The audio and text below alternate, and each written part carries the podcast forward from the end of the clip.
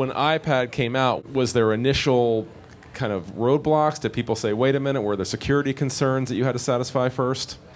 You know, look, I think the the phenomenon that we're all facing is this consumerization factor, right? And so, you know, nobody needed to to tell us, right? You just saw salespeople coming in with iPads, demanding that we put their email on iPads. So the evidence was was right in front of us. So the question was really, how do we leverage this? How do we leverage this consumerization phenomenon?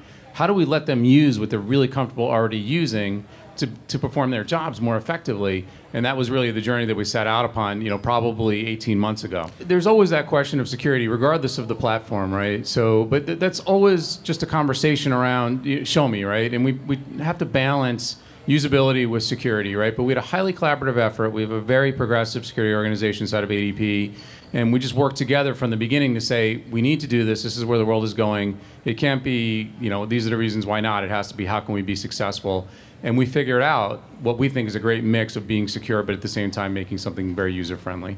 To, to, to pull off some of what Mike just described, and I'd emphasize this, you know, the C-suite in total has to be completely behind this kind of effort.